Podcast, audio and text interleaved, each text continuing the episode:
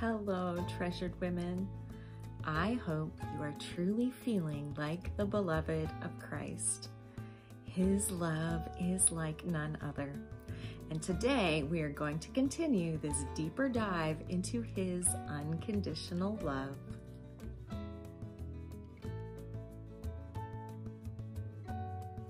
Our Bible has so much to say about the Lord's love for us.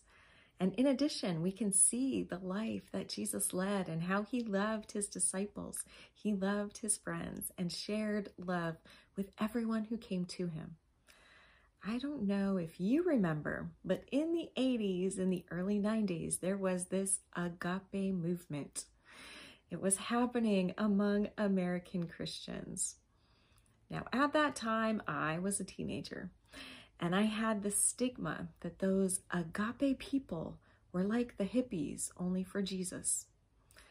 Well, since then, I have repented for my critical thinking and my judgment. But interesting enough, recently this word has been coming back into my life. And now that I'm more mature, both in mind and in my spiritual journey, I had to look this up and heed the Holy Spirit's promptings. Why this word after all this time? So, agape, it is a Greek word meaning to love in a social or moral sense. And it's a verb. This kind of love is an action this kind of love requires motion. This goes beyond the idea of love and being in love. It is a love that moves. In Ephesians 1, verse 6, Christ is referred to as the beloved. And in the Greek, this word used for Jesus is agape. Jesus was given as a literal love sacrifice from Father God to you.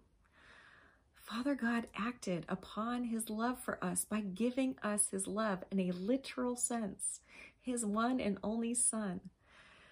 Jesus walked upon this earth as an example of what agape actually is and what it looks like.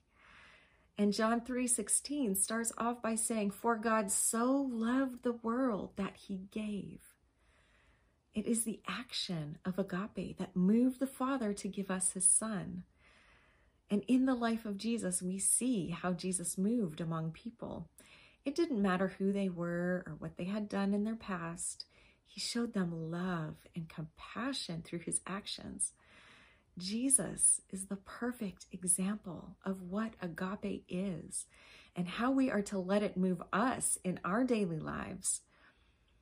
Many times when we're out and about, we remind ourselves of having patience patience with others, patience in a long line, patience when we're in the parking lot.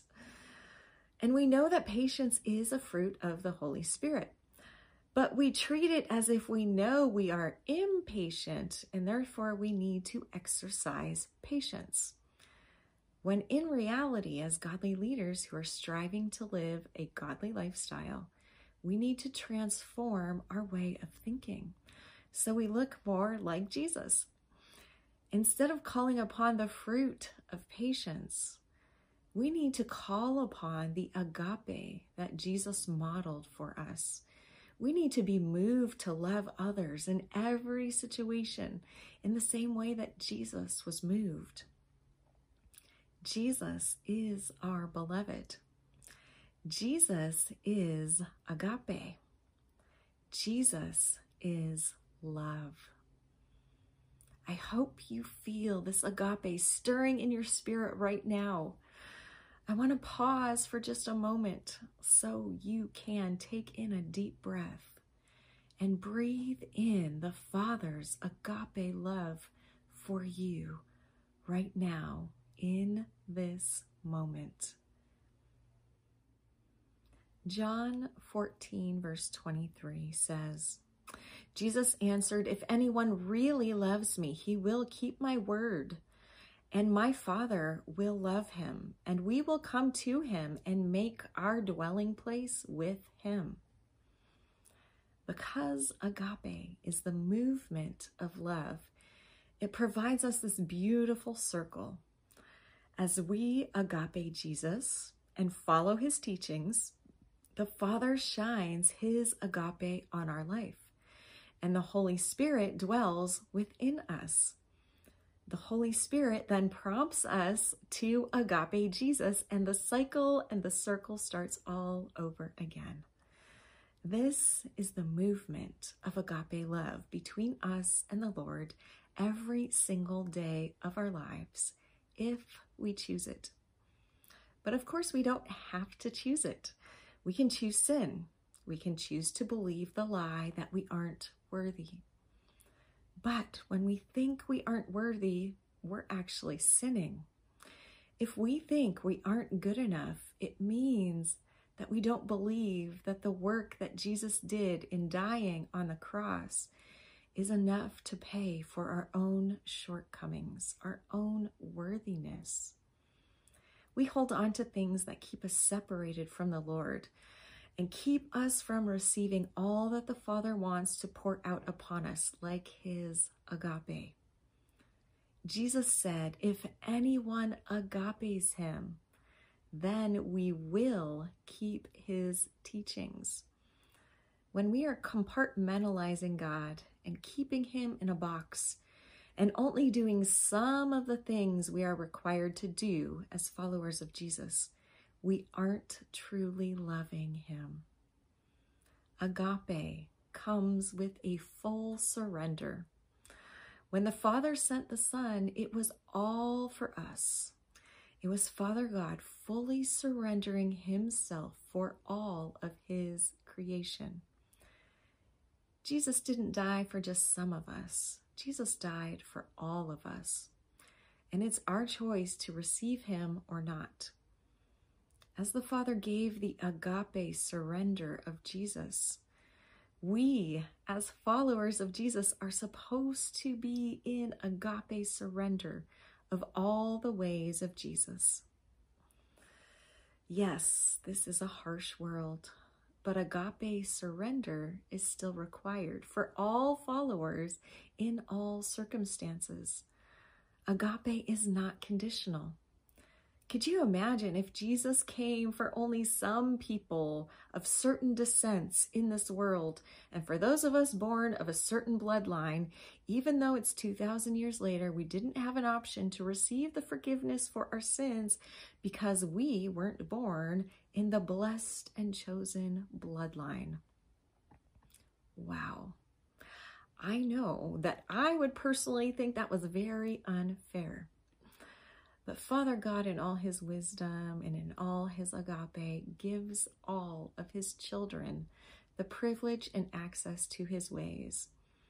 So, as we understand that the Father has given us his agape by the birth of Jesus, and that Jesus died on the cross with agape for us, it should be natural that we show one another agape in this life.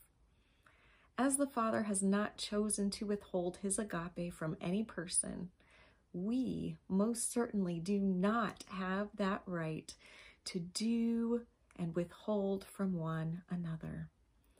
The Lord's ways are perfect and pure. As we learn to live a more godly lifestyle, we learn to put God's principles into our everyday life, and agape needs to be one of them. This goes beyond telling others that we love them. It means that with our actions, we show others we love them. Father God could have just told us over and over again through scripture that he loved us, which is true, and we can read it for ourselves. But he acted upon his love for us by giving us Jesus.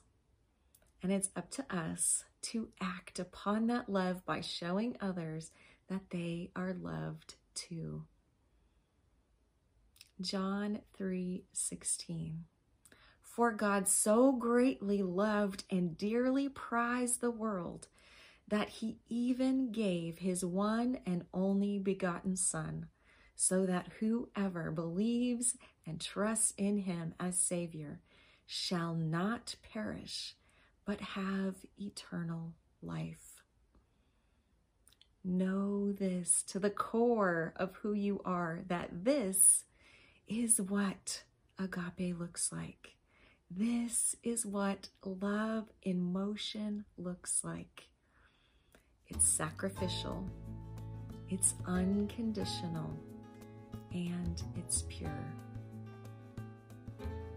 I pray that you delve into this agape love in your life and with all those that enter into your kingdom space.